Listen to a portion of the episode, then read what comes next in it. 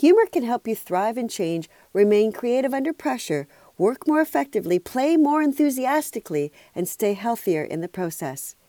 Humor is an attitude focused on generating positive feelings in yourself and for others. It is an active state and a choice that we make. One other advantage of maintaining a sense of humor and being able to freely laugh is that it provides us with a powerful sense of perspective and an ability to build relationships with those around us.